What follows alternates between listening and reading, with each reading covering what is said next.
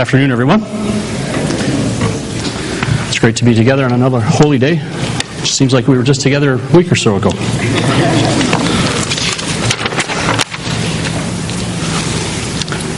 When we returned from the Feast of Tabernacles, a little more than six months ago, we began a countdown to the Passover. It seemed like such a long, long ways off. We have a practice each week in our congregation where we note the, where we are specifically in God's calendar and how many more days until the next holy day. I distinctly remember it being announced that we were 183 days from Passover. And now, in a few hours, the spring holy days of 2014 are but a memory. A little more than a week ago, we commemorated the Passover and were reminded of the saving blood of Jesus Christ.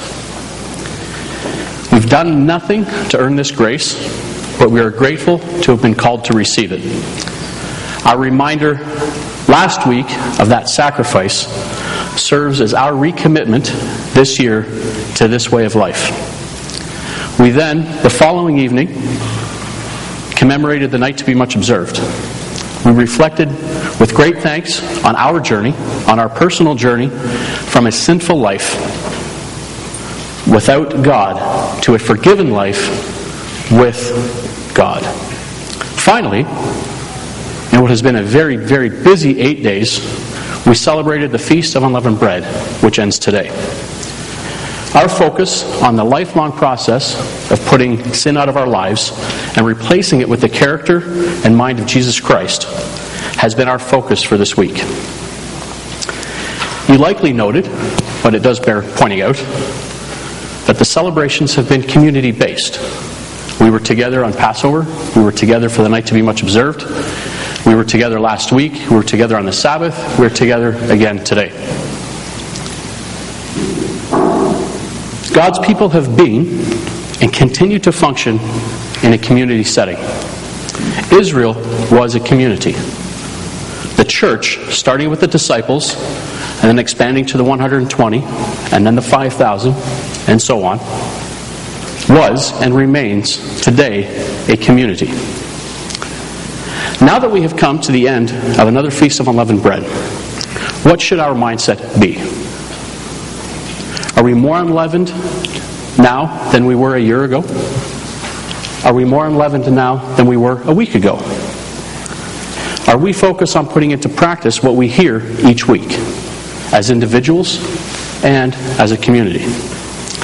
Last week, Pastor Ramakan kicked off the feast with a message on pride. Not an intellectual, doctrinal statement on the ins and outs of pride, but a real rubber meets the road message on pride. One that likely cut to the heart. It did for me. He gave several practical examples of how pride manifests itself in the Christian life. You may recall he talked about the mindset that these sermons that I hear, man, I know some other people in the congregation that can really benefit from this. And he talked about how that was prideful. This is the I am better than you mentality. Different than the I am better than you mentality is the I know better than you mentality. When there's when there's disagreements in, in various points of Scripture, is the I know better than you mentality. And one I had never considered until he brought it out was the I'm not going to try anything new and open myself up to the possibility of weakness part of pride. How many here found at least one area of pride that we could work on as we came to be completely unleavened? We continue to pray and study daily. We fellowship often. We hear messages prepared by God through His servants for His people. Are these just speaking assignments, reading assignments, study assignments, and social gatherings that we use to tell ourselves that we are good Christians? Or are we really, really becoming unleavened? The answers to these important questions rest not on what we did this past week but rather what we are going to do going forward from here. So, with another Feast of Unleavened Bread in the books in a few hours, I have a simple question to ask of all of us today. Now what? Now what? What do we do after the Feast of Unleavened Bread has everything to do with how well we are becoming unleavened? So I ask, now what? Now what? We're nearly done. Now what? Let's go to the Bible and see what options we have. The Bible is actually full of options that we have to answer this question. Now what? Where do we go from here? What do I do tonight? What do I do tomorrow? What do I do next week? Now what? Let's go to the Bible and find out some of the options that we have. Let's start back in Exodus chapter 14. Exodus chapter 14, if you go there with me. And before I go further, I will like to thank all the people that contributed to the music. That was it's always a inspiring part of the service.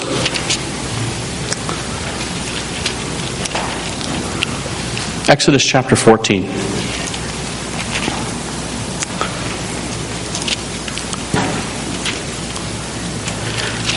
We know that after Israel left Egypt, pictured by events last week, eventually came to the Red Sea crossing. That's covered generally in chapter 14. We won't take time to read that in too much detail for time's sake. I'll have you look down at verse 30 as we begin. So the Lord saved Israel that day out of the land of the Egyptians and Israel, out of the land of the Egyptians, and Israel saw the Egyptians dead on the seashore. Thus Israel saw the great work which the Lord had done in Egypt. And so the people feared the Lord and believed the Lord and his servant Moses. Now, while there's no specific indication that this took place on the last day of unleavened bread, it no doubt took place around this time. Some say it took place on the third or fourth day of the Feast of Unleavened Bread. Some say it took place today. There's, there's nothing concrete, as there are in other places, that this took place on the last day of Unleavened Bread. But it took place clearly around this time. Clearly around this time. What a magnificent miracle this was. Even more, what a bonding experience it was for a brand new community. Finally escaping the shackles of the Egyptians, coming up against an impossible obstacle the Red Sea. And God provided a way. Not only was it a great miracle, but again, it was an amazing bonding experience for a brand new community, a brand new family. Verse chapter 15 tells us how they reacted. Then Moses and the children of Israel sang this song to the Lord and spoke, saying, I will sing to the Lord, for he has triumphed gloriously. The horse and its rider has, he has thrown into the sea.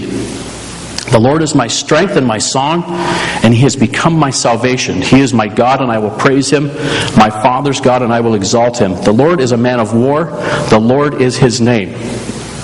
Sounds like something we would sing here today. Dropping down to verse 6 Your right hand, O Lord, has become glorious in power. Your right hand, O Lord, has dashed the enemy in pieces.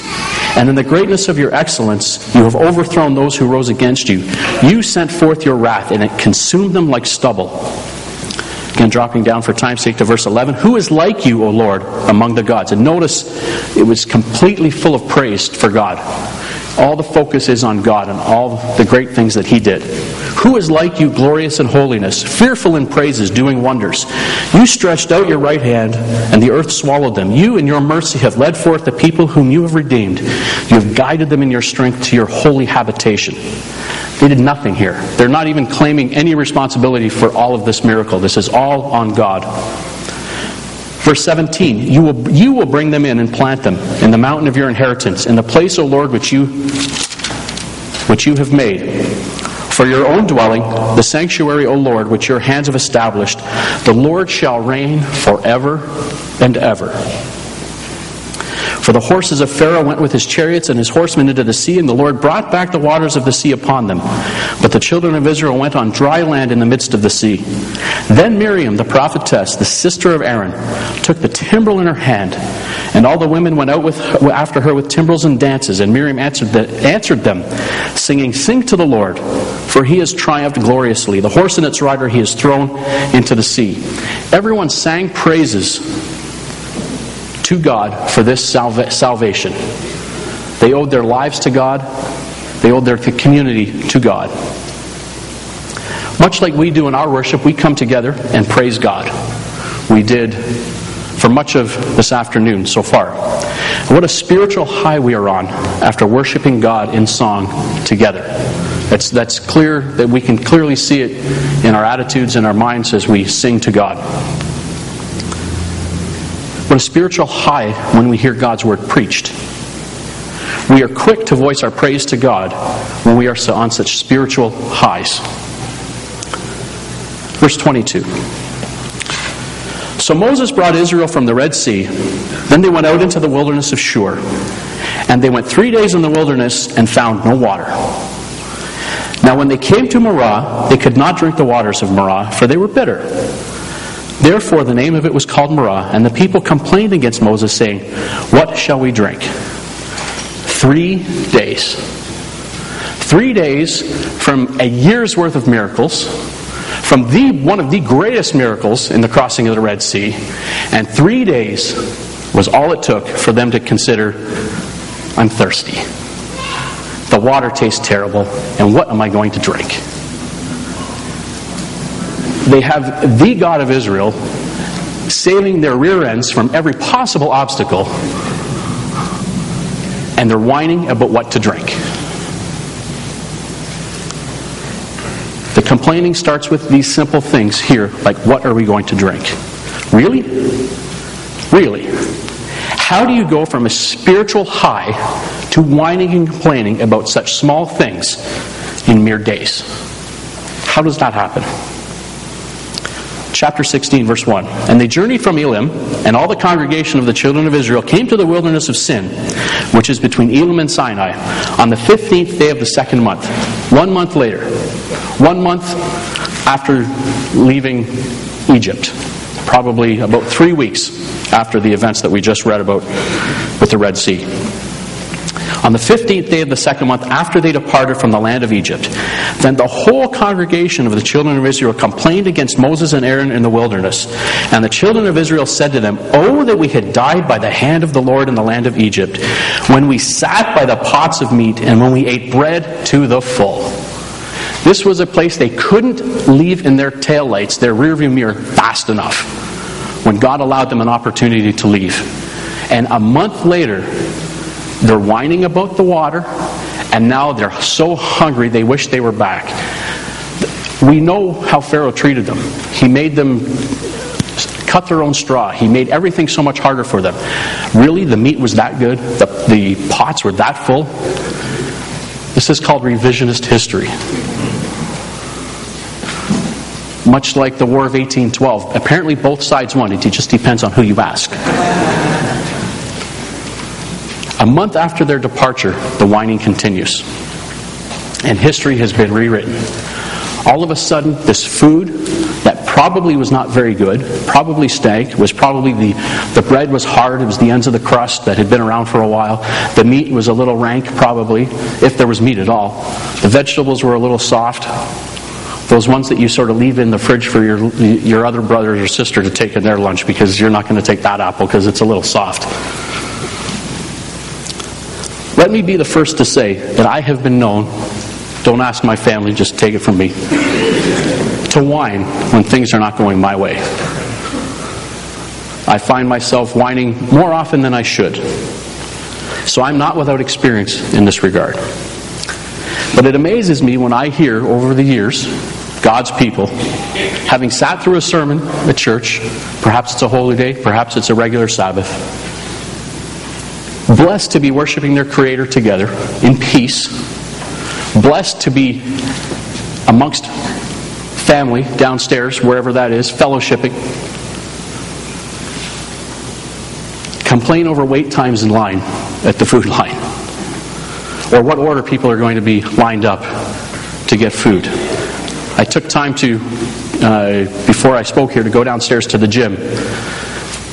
And the Toronto people have put on a nice spread tables are beautiful. The tables are set. There's flowers everywhere. There's, I don't know what flowers they are. I'm not a florist. Uh, but the tables have nice tablecloths on them. They're all nicely, nicely laid out. Flowers are all over there. Let's not worry about when we get up to get our food. Let's enjoy, let's enjoy each other's fellowship no matter when we get up. So as you leave these days this, here this afternoon, and we go back to our lives of leavened bread, of cakes, of pastries, and other delectables, we here as God's people are presented with option number one in the, in the now what question. Now what? We can go from here and we can whine and complain and gripe when things do not go our own way. That's option one.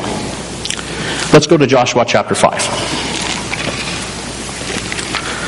Let's go to Joshua chapter 5.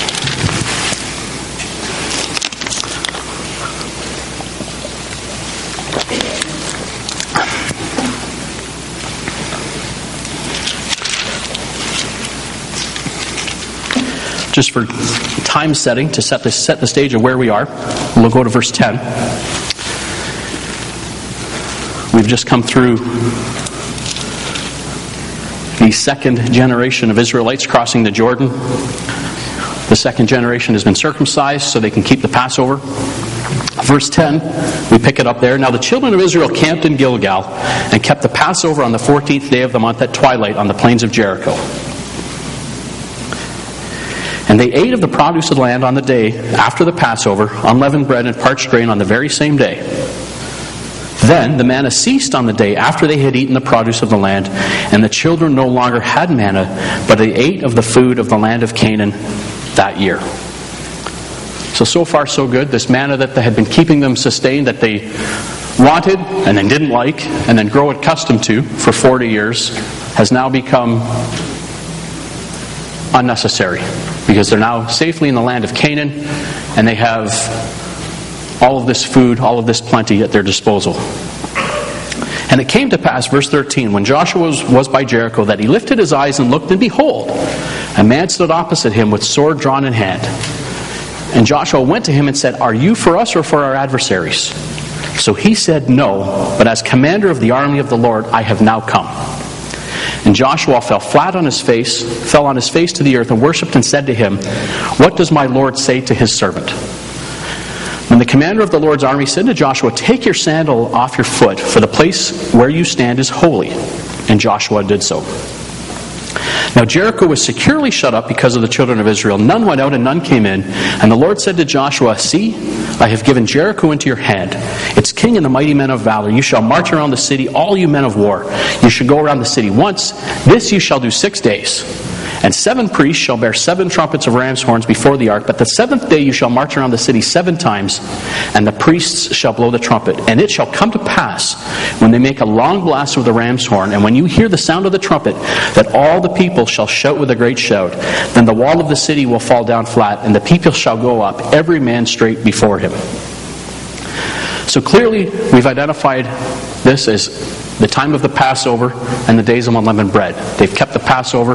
They were to march around Jericho once a day for six days, and then on the seventh day, today, they were to march around seven times and watch as the walls came down. Drop down to verse 15 of chapter 6. But it came to pass on the seventh day that they rose early, about the dawning of the day, and marched around the city seven times in the same manner. On that day only they marched around the city seven times. And the seventh time it happened, when the priest blew the trumpets, that Joshua said to the people, Shout, for the Lord has given you the city. Now the city shall be doomed by the Lord to destruction, it and all who are in it. Only Rahab the harlot shall live, she and all who are with her in the house, because she hid the messengers that we sent. And you, by all means, abstain from the accursed things, lest you become accursed when you take of the accursed things, and make the camp of Israel a curse and trouble it. But all the silver, and all the gold, and all the vessels of bronze and iron are consecrated to the Lord, and they shall come into the treasury of the Lord. God has made this possible, and when these walls start coming down, you're going to see it and when we do, we're going to ransack the city and we're going to take everything that belongs in Jericho and we're bringing it into the treasury of the Lord because this is all on God. We had nothing to do with this. This is all on God. Clear instructions were given as to how the people were to proceed. And we read that specifically in verse 19. All the treasures, every single last one, recovered from Jericho were to be placed in the treasury of God. The children of Israel, chapter 7 and verse 1, committed a trespass. The children of Israel, as a group, committed a trespass regarding the accursed things, for Achan, the son of Carmi, the son of Zabdi, the son of Zerah, of the tribe of Judah, took of the accursed things. And so the anger of the Lord burned against the children of Israel. One guy, one guy, broke the rule, and it affected the entire community. One guy. Someone took some of what now belonged to God and kept it for himself. And God was furious. Furious. Verse 2 So Joshua sent men from Jericho to Ai, completely unbeknownst to him at this point. He doesn't know, which is beside Beth Aven, on the east side of Bethel, and spoke to them, saying, Go up and spy out the country. So the men went up and spied out Ai. And they returned to Joshua and said to him, Do not let the people go up but let about two or three thousand men go up and attack Ai. Do not, do not weary all the people there, for the people of Ai are few. There's nobody there. It's a small little group. Don't wake everybody up. We've been busy. There's a lot of marching around that we did. Just take a couple thousand, two or three thousand, send them in. They'll look after it. There's, they're very few. So about 3,000 men, verse 4, went up there from the people, but they fled before the men of Ai. And the men of Ai struck down about 36 men, for they chased them from before the gate as far as Shebarim, and struck them down on the descent. Therefore the hearts of the people melted and became like water. Then Joshua tore his clothes and fell to the earth on his face before the ark of the Lord until evening, he and the elders of Israel, and they put dust on their heads. And Joshua said, Alas, Lord God, why have you brought this people over the Jordan at all? To deliver us into the hand of the Amorites? To destroy us, Joshua hadn't clued in yet. Oh, that we had been content and dwelt on the other side of the Jordan. You, sh- could have left us back on that other side, Joshua is saying. Oh Lord, what shall I say when Israel turns its back before its enemies? For the Canaanites and all the inhabitants of the land will hear it and surround us and cut off our name from the earth. And then what will that do for your great name? His mind is right. He's just hadn't considered what caused this. And God was very specific get up. Get up and stand up like a man. Get off your face and stand up. Are you, have you not clued in? Have you not clued in what could have happened? Somebody went their own way. Somebody thought they knew better. Verse 10 The Lord said to Joshua, Get up. Why do you lie thus on your face? Israel has sinned. One guy, one guy sinned, but all of Israel sinned in God's eyes. They all sinned. They all sinned. Israel has sinned, and they have also transgressed my covenant which I commanded them. For they have taken even some of the accursed things, and have both stolen and deceived, and they have also put it among their own stuff. Joshua could not figure out why God would leave them hanging high and dry until he heard God's anger and heard the command to get up. Therefore, verse 12, the children of Israel could not stand before their enemies, but turned their backs before their enemies, because they have become doomed to destruction. Neither will I be with you anymore unless you destroy the accursed from among you. Get up, get up, Joshua, sanctify the people, and say, Sanctify yourselves for tomorrow, because thus says the Lord God of Israel, There is an accursed thing in your midst, O Israel. You cannot stand before your enemies until you, until you take away the accursed thing from among you. My protection is off. I'm hands off until you make things right in your community. That's what God said to Joshua. Something happened. Someone there has done something to bring dishonor to the entire community. 36 men lost their lives, and the entire community is without the protection of God. So here we have option number two to answer in our quest to find out now that we come to the end of the days of unleavened bread, much like these folks did, now what? Now what do we do? We could start doing things our own way. We could start doing things our own way.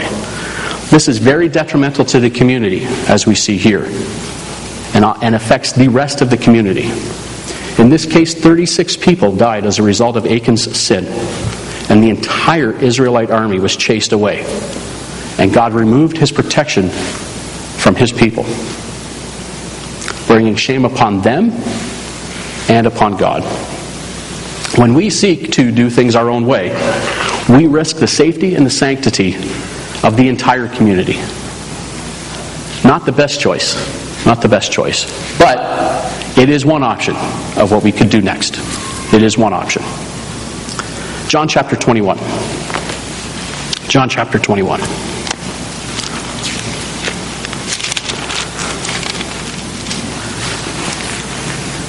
We come to another similar time of year.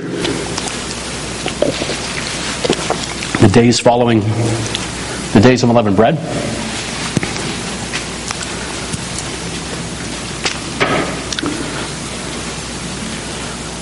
Christ has appeared to several times. He's admonished them to wait for the promise of God that's coming in a few weeks, the time of the Pentecost.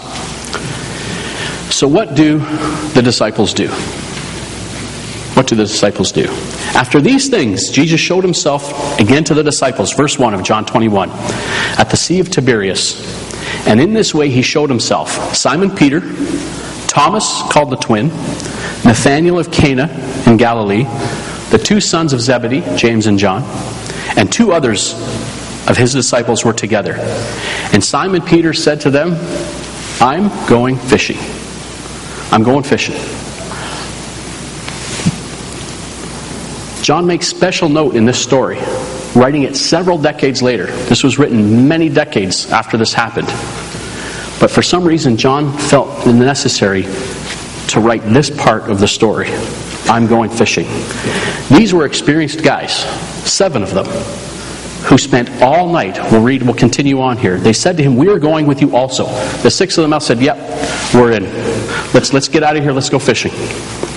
They went out and immediately got into the boat, and that night they caught nothing. Seven experienced men with their big nets, and we'll see when you read the account, it was their big commercial nets. This wasn't guys just looking for some time away with their poles and looking for stuff. They had dropped their big commercial nets in, and they seven experienced guys came away with nothing, not a single bite, not a single, not a single anything. There wasn't even unclean stuff caught in the net. It was the net was completely empty, completely empty. Surely they hadn't been away from the fishing game that long. Why would John make a special note of this? We can only speculate, so this is speculation. We can only speculate why John includes this part of the story. Verse 14. This is now the third time Jesus showed himself to the disciples after he was raised from the dead. So, this story was the third time that he had showed himself to the disciples. So when they had eaten breakfast, Jesus said to Simon Peter, Simon, son of Jonah, do you love me more than these? And he said to him, Yes, Lord, you know that I love you. And he said to them, Feed my lambs. There's a whole lot of stuff we could go into on different tangents about what this stuff means. But let's just focus on the mission he gave to Peter and the disciples Feed my lambs.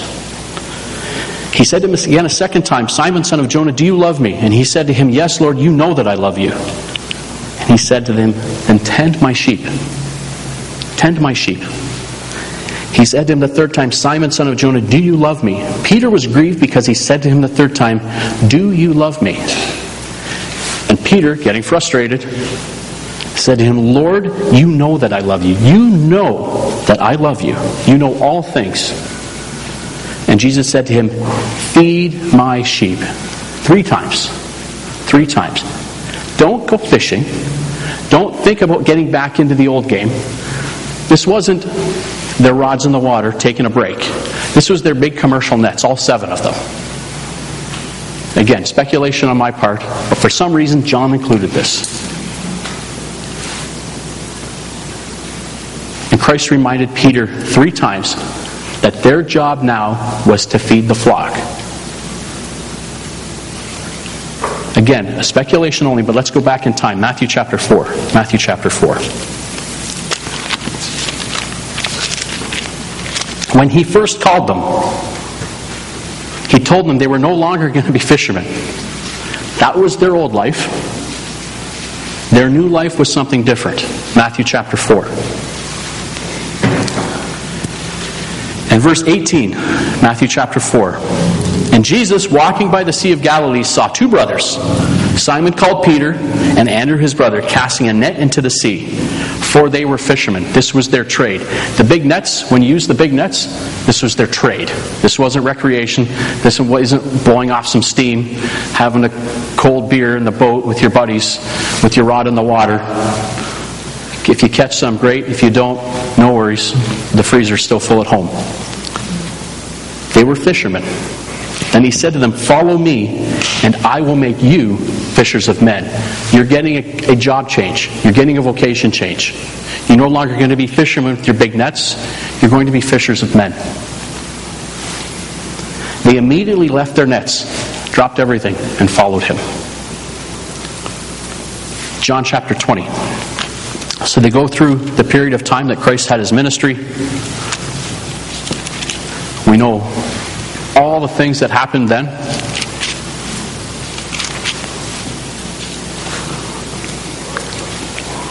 John chapter 20. After he appears to Mary Magdalene, after she runs into town and tells the disciples that she saw the risen Lord. Verse 19.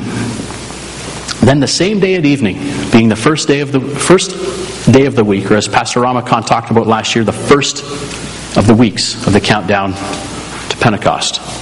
Because the word day is italicized and not there. But, anyways, that's a whole other tangent we won't get into. When the doors were shut, where the disciples were assembled for fear of the Jews, Jesus came and stood in the midst and said, Peace be with you. When he had said this, he showed them his hands and his side. Then the disciples were glad when they saw the Lord. So Jesus said to them again, Peace to you. As the Father has sent me, I also send you.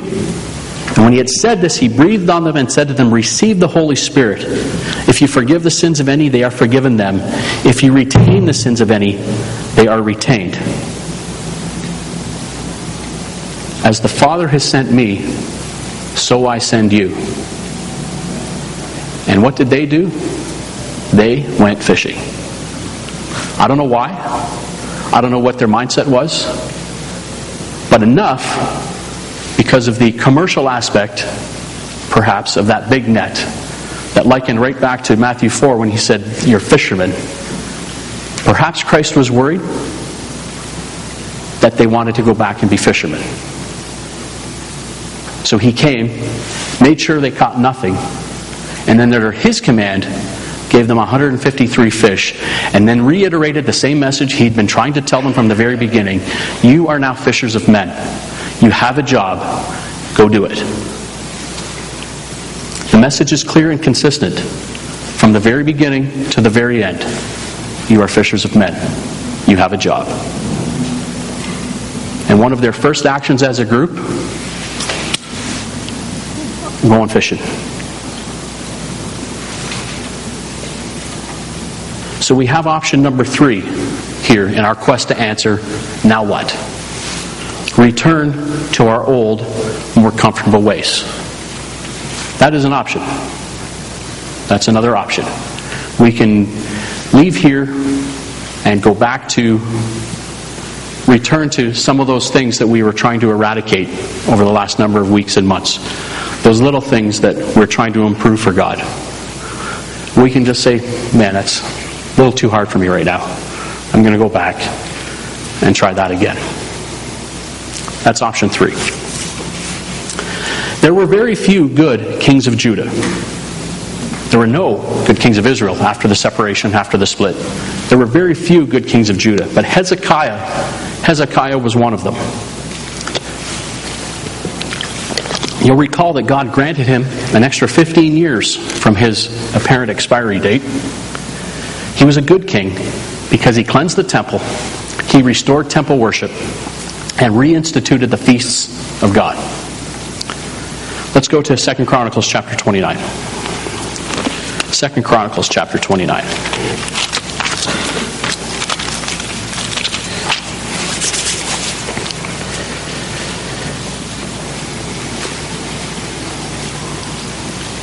And we'll see here that there was a rush to get things in order so that the Passover and the days of unleavened bread could properly be kept. Chapter 29, verse 3. In the first year of his reign, in the first month, that's 2 Chronicles 29, verse 3, he opened the doors of the house of the Lord and repaired them. So he repaired the doors of the house of God. Then he brought in the priests and the Levites and gathered them in the east square and said to them, Hear me, Levites. Now sanctify yourselves, sanctify the house of the Lord God of your fathers, and carry out the rubbish from this holy place. For our fathers have trespassed and done evil in the sight, in the eyes of the Lord our God. They have forsaken him, they have turned their faces away from the dwelling place of the Lord and turned their backs on him. They have also shut up the doors of the vestibule, put out the lamps, and have not burned incense or offered burnt offerings in the holy place to the Lord God of Israel. Therefore, the wrath of the Lord fell upon Judah and Jerusalem, and he has, has given them up to trouble, to desolation, and to jeering, as you see with your own eyes. Dropping down to verse 17. Now they began to sanctify on the first day of the first month, and on the eighth day of the month they came to the vestibule of the Lord. So they sanctified the house of the Lord in eight days. There was a lot to get done. There was a lot of work to do. The previous regimes had destroyed much, most, all of what the people needed to worship God. And time was of the essence. They only had a couple of weeks. They only had a couple of weeks. After they started sanctifying on the first day, they started on the eighth day cleaning up the vestibule. And it took eight days. The 16th. That ran a little past God's perfect timing of the 14th and the 15th. And on the 16th day of the first month, they finished. Dropping down to, for time's sake, let's drop down to verse 34. But the priests were too few, so they could not skin all the burnt offerings. Therefore, their brethren the Levites helped them until the work was ended, until the other priests had sanctified themselves, for the Levites were more diligent in sanctifying themselves than the priests. Also, the burnt offerings were in abundance with the fat of the peace offerings and with the drink offerings for every burnt offering. So the service of the house of the Lord was set in order. And Hezekiah and all the people rejoiced that God had prepared the people since the events took place so suddenly. There was joy that they had been able to get this done in such a little short period of time. But it was late. It was on the 16th. And Hezekiah, chapter 30 and verse 1, sent to all Israel and Judah, and he wrote letters to Ephraim and Manasseh that they should come to the house of the Lord to keep the Passover uh, to the Lord God of Israel. For the king and his leaders and all the assembly in Jerusalem had agreed to keep the Passover in the second month. For they could not keep it at the regular time because a sufficient number of priests had not consecrated themselves, nor had the people gathered together at Jerusalem.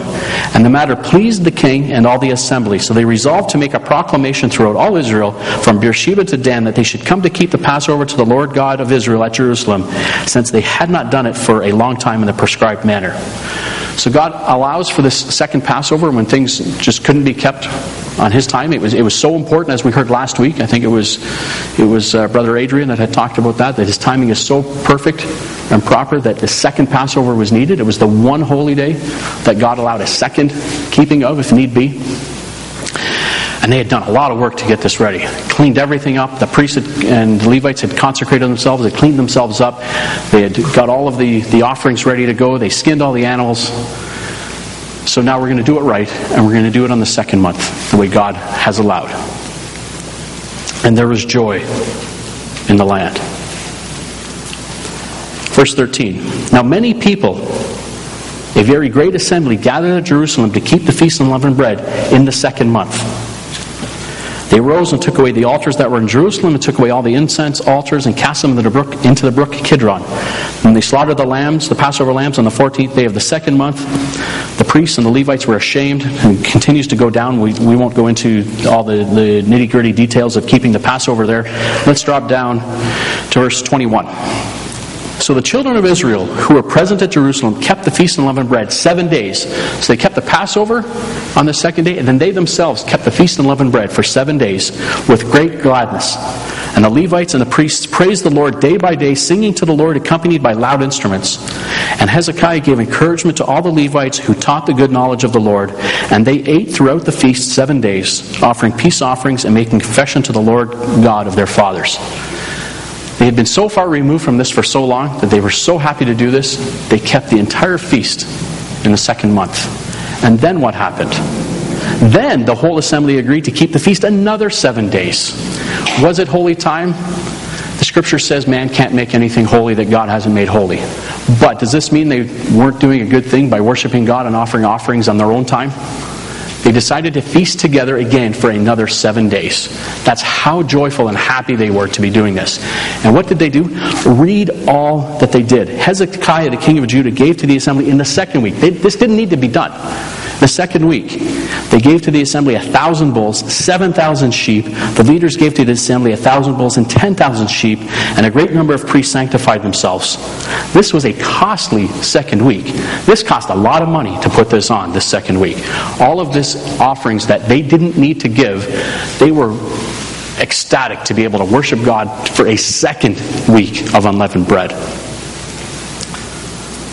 Imagine that. Let's keep this flatbread, dry matzo going for another week.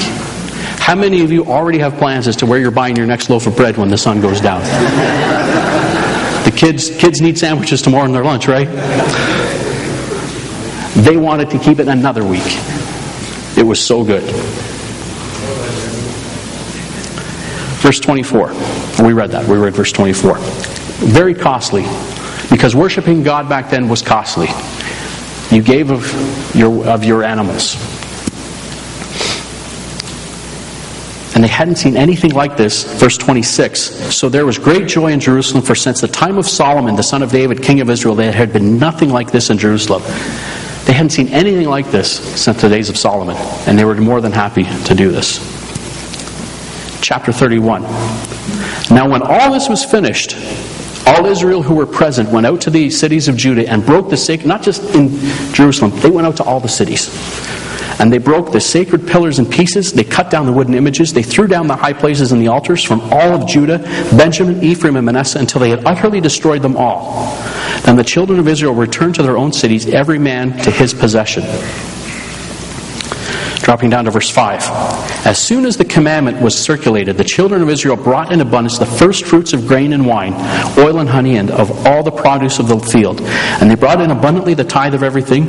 And the children of Israel and Judah, who dwelt in the cities of Judah, brought the tithe of oxen and sheep, also the tithe of holy things which were consecrated to the Lord God. They laid in heaps. In the third month, they began laying them in heaps, and they finished in the seventh month reestablishing the worship of God. They cleaned themselves up for two weeks. They celebrated what God needed them to celebrate. They went again for another week, celebrated what they needed to celebrate, and then they spent the next four months cleaning up the entire nation. There wasn't a, an idol that stood, there wasn't an, an evil thing that stood. It was busted into pieces. They went everywhere there was to go, and they made this, the nation holy again. Their de-leavening attitude lasted for months. They weren't done just because the seventh day, sunset came on the seventh day. They weren't done. Their de-leavening continued until the entire nation was clean. Until the entire nation was clean. So here we have option number four in our quest to answer now what? Maintain our attitudes and actions of de-leavening, personally and in our collective community, long after we leave here today. The de-leavening process, unless you're better than everyone else here, hasn't ended today. There is still work for us to do. There is still, by God's grace, through the work of His Holy Spirit, there's still room for us to become more like Jesus Christ, to put on the mind of God, to become ready, prepare the bride for His return. So our de-leavening must continue past when the sun sets tonight. That's option four. We can continue with the de-leavening when we leave here today. That's option four. Acts chapter 1, from the scripture reading earlier today. Acts chapter 1.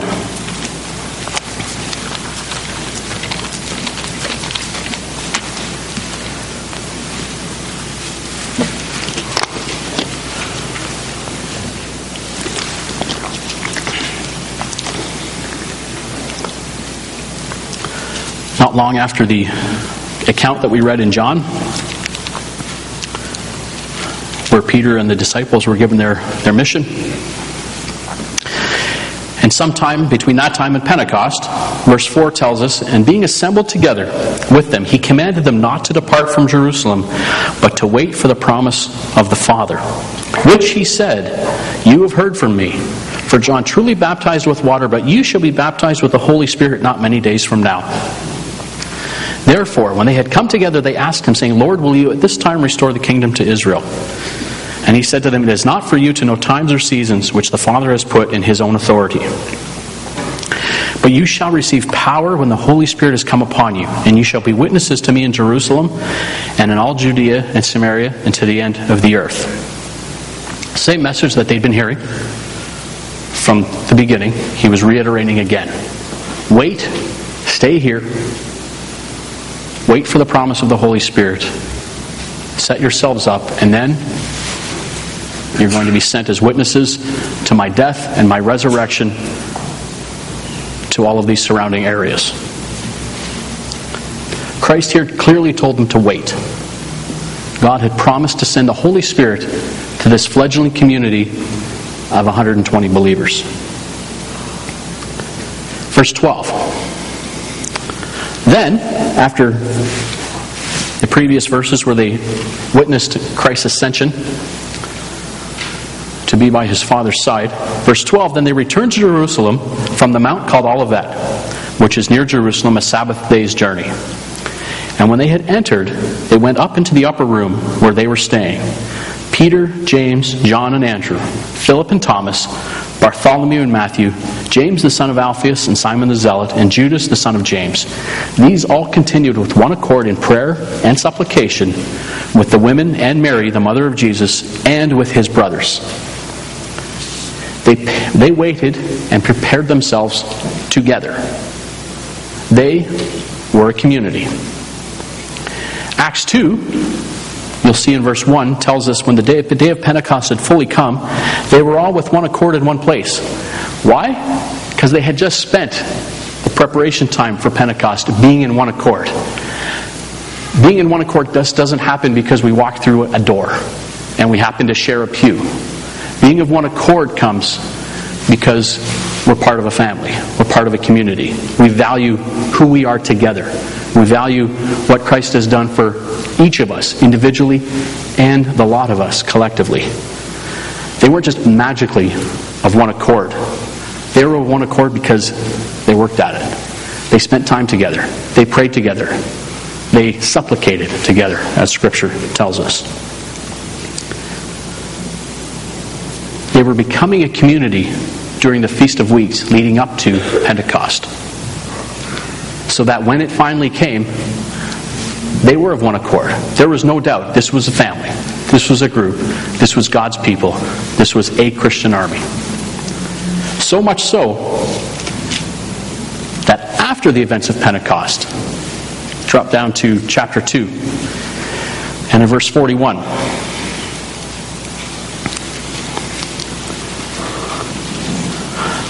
Then those who gladly received his word were baptized. And that day about 3,000 souls were added to them. And they continued steadfastly in the apostles' doctrine and fellowship, in the breaking of bread, and in prayers. Then fear came upon every soul, and many wonders and signs were done through the apostles. Now all who believed were together and all had, and had all things in common, and sold their possessions and goods, and divided them among all as anyone had need. So continuing daily with one accord in the temple, and breaking bread from house to house, they ate their food with gladness and simplicity of heart, praising God and having favor with all the people. And the Lord added to the church daily those who were being saved.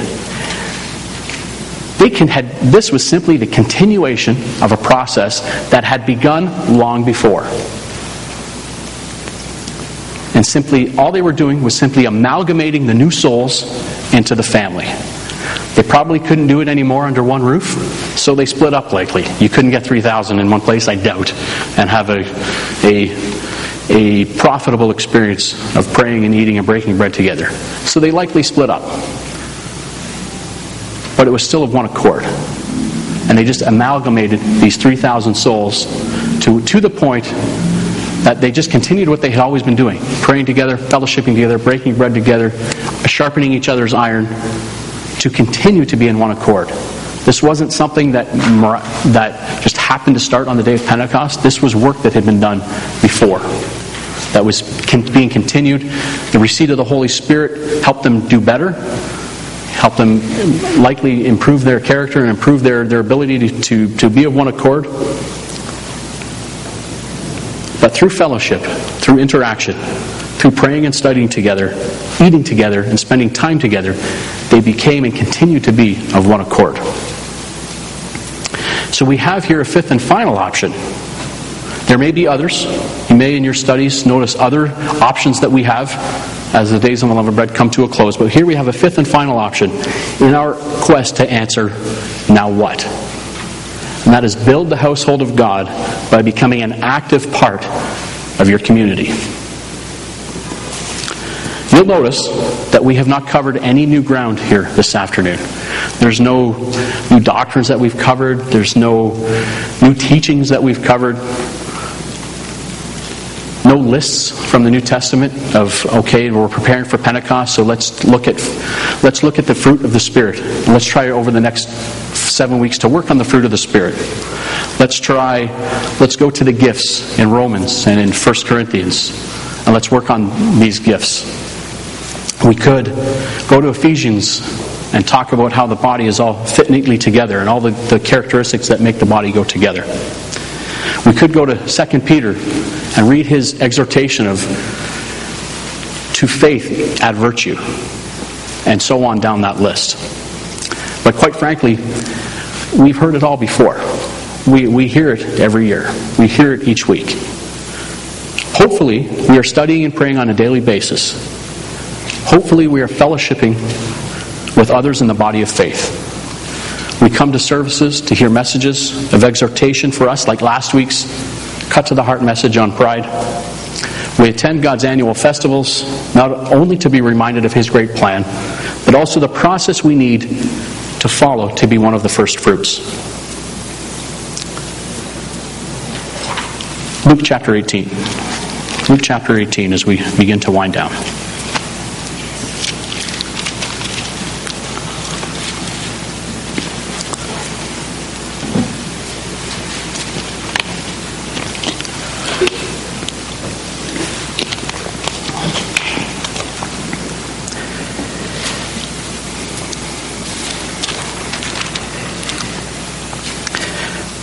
following his teachings on his second coming, which will happen way in the future and what society will be like at that time.